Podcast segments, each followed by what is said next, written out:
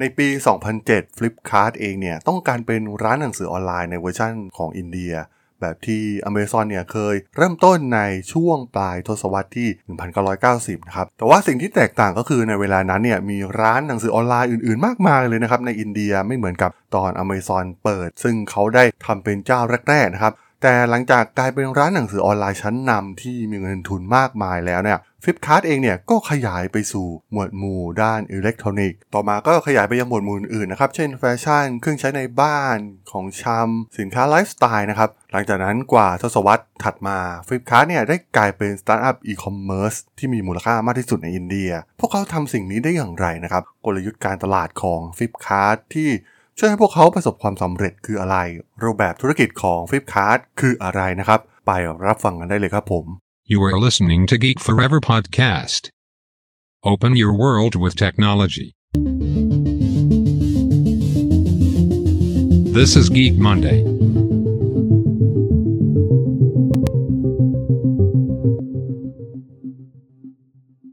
สวัสดีครับ ผมด.ดล จาก ด.ดล็อกนะครับและนี่คือรายการ Geek Monday นะครับรายการที่จะมายกตัวอย่าง case study ทางธุรกิจที่มีความน่าสนใจนะครับใน EP นี้มาพูดถึงอีคอมเมิร์ซยักษ์ใหญ่จากอินเดียนะครับที่ต้องบอกว่ามีเรื่องราวที่น่าสนใจมากๆนะครับเกี่ยวกับบริษัทนี้นั่นก็คือ Flipkart นั่นเองนะครับเป็นบริษัทอีคอมเมิร์ซของอินเดียที่มีสำนักงานใหญ่อยู่ในเมืองเบงกาลูรูนะครับบริษัทก่อตั้งขึ้นในปี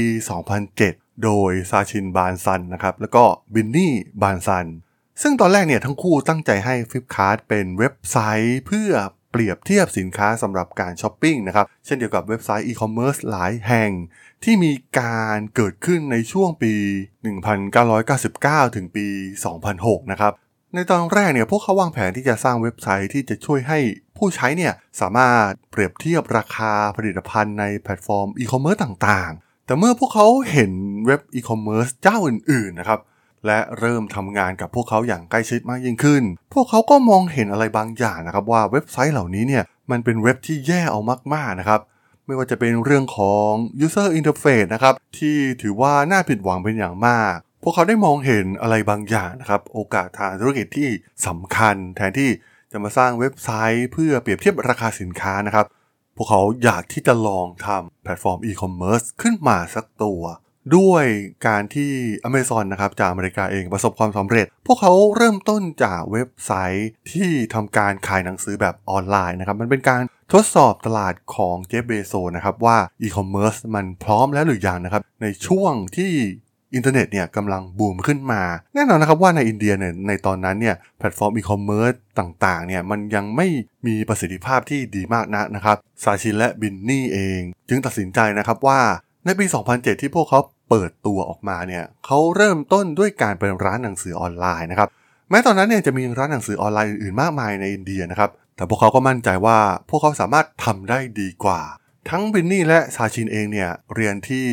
มหาวิทยาลัยชื่อดังนะครับที่สร้างนักธุรกิจชั้นนำมากมายของประเทศอินเดียนั่นก็คือสถาบัน IIT นะครับพวกเขาไม่ได้เป็นเพื่อนกันที่มหาวิทยาลัยนะครับ แต่ว่า ความสัมพันธ์เกิดขึ้นหลังจากที่ทั้งคู่ย้ายไปทำงานที่เบงกาลูลูนะครับหลังจากที่พวกเขาก่อตั้งฟลิปคาร์ในปี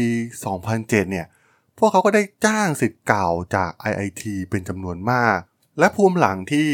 จบมาจากมหาวิทยาลัย IIT เองเนี่ยช่วยให้พวกเขาเองเนี่ยได้รับเงินทุนในช่วงเริ่มต้นอีกด้วยนะครับ จากอภิเษกโกยอลที่เป็นบัณฑิตจาก สถาบัน IIT เช่นเดียวกัน ซึ่งตอนนั้นเนี่ยเขาเป็นพนักงานอยู่ที่บริษัท VC Excel นะครับ ในปี 2008 เนี่ย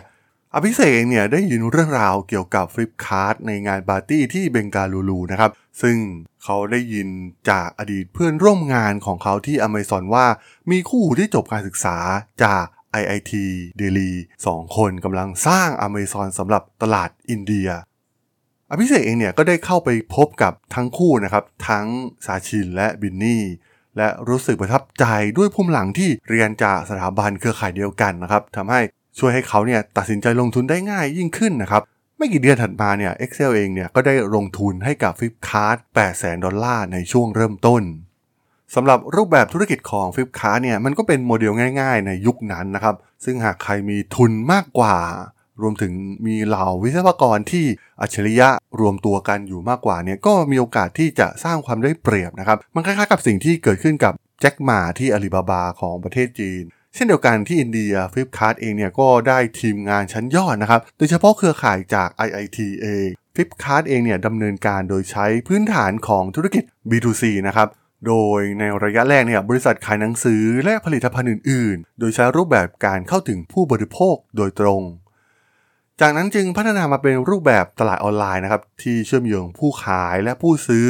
และขยายแคตตาล็อกของ Flipkart ซึ่งมีมากกว่า 70-80 หมวดหมู่ มีการอนุญาตให้ผู้ขายทำการตลาดสินค้าด้วยส่วนลดที่น่าสนใจแก่ลูกค้าที่ต้องการซื้อนะครับ ซึ่งผู้ขายเนี่ยอาจเข้าถึงลูกค้าด้วยความช่วยเหลือของแพลตฟอร์มที่ทาง Flipkart นำเสนอ โดย Flipkart เองเนี่ยจะเรียกเก็บค่าคอมมิชชั่นสำหรับผู้ขายในอัตราที่มีความแตกต่างกันนะครับ ส่วนแหล่งที่มารายได้อื่นๆสำหรับ Flipkart ก็คือค่าคอมมิชชั่นของผู้ขาย ค่าอำนวยความสะดวกต่างๆ ในการใช้งานแพลตฟอร์มนะครับและค่าโฆษณา ซึ่งถ้าเราลองฟังดูเนี่ยมันก็เป็นโมเดลที่เราเห็นกันมากมายนะครับในธุรกิจอีคอมเมิร์ซในยุคปัจจุบัน แต่ถ้าย้อนไปในยุคนั้นเนี่ยมันยังเป็นเรื่องใหญ่มากๆนะครับ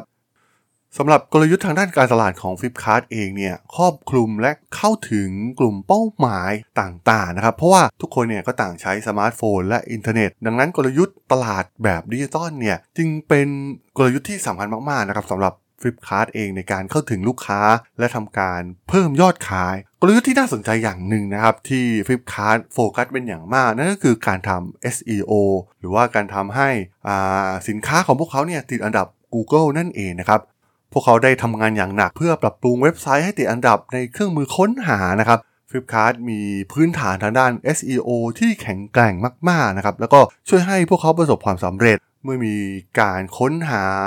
รายการสินค้าบนอินเทอร์เน็ตเนี่ย Flipkart มักจะปรากฏขึ้นใน 2 ผลลัพธ์แรกอยู่เสมอนะครับ ต้องบอกว่ากลยุทธ์การตลาด Flipkart โดยใช้ SEO เองเนี่ยมีบทบาทสำคัญ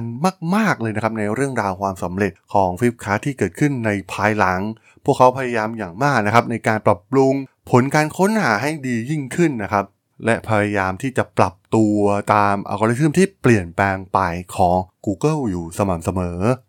กลยุทธ์หลักด้านการตลาดทั้งหมด ของ Flipkart ที่ทำให้พวกเขาประสบความสำเร็จเนี่ยพวกเขาโฟกัสไปที่แพลตฟอร์ม โดยเฉพาะเว็บไซต์เป็นหลักนะครับ ทั้งการสร้างโครงสร้างเว็บไซต์ เพื่อให้เหมาะกับอุปกรณ์พกพา แล้วก็เป็นมิตรกับผู้ใช้งานนะครับกลยุทธ์ทางด้าน SEO ขึ้นอยู่กับคำหลักหรือว่าคำที่เป็นวลียาวๆนะครับ แทนที่จะใช้คำเดียว เพื่อให้แน่ใจว่าผู้คนเนี่ยจะมองเห็นโฆษณาของพวกเขา รวมถึงมีการทำการวิจัยพวกคีย์เวิร์ด ที่มีประสิทธิภาพนะครับ เพื่อใช้กลยุทธ์ SEO อย่างมีประสิทธิภาพสูงสุด เรื่องของความเร็วของเว็บไซต์ก็เป็นองค์ประกอบที่สำคัญมากๆนะครับ เพราะว่าเมื่อโฟกัสไปที่ SEO เองเนี่ย มันก็ต้องขึ้นอยู่กับความเร็วของเว็บไซต์แน่นอนอยู่แล้วนะครับ มันมีสถิติที่น่าสนใจนะครับว่าเปอร์เซ็นต์ของผู้ที่ออกจากเว็บไซต์เนี่ยจะเพิ่มขึ้นอย่างมากนะครับสำหรับการโหลดทุกๆ 0.5 วินาทีที่มีการเพิ่มขึ้นมานั่นเองนะครับ รวมถึงเครือข่ายโซเชียลมีเดียเองนะครับ ทาง Flipkart เองเนี่ยก็มีทุกแพลตฟอร์ม Flipkart มี follower ใน Instagram ราวๆ 3 ล้านกว่าคนนะครับ มีการแชร์โพสเฉลี่ย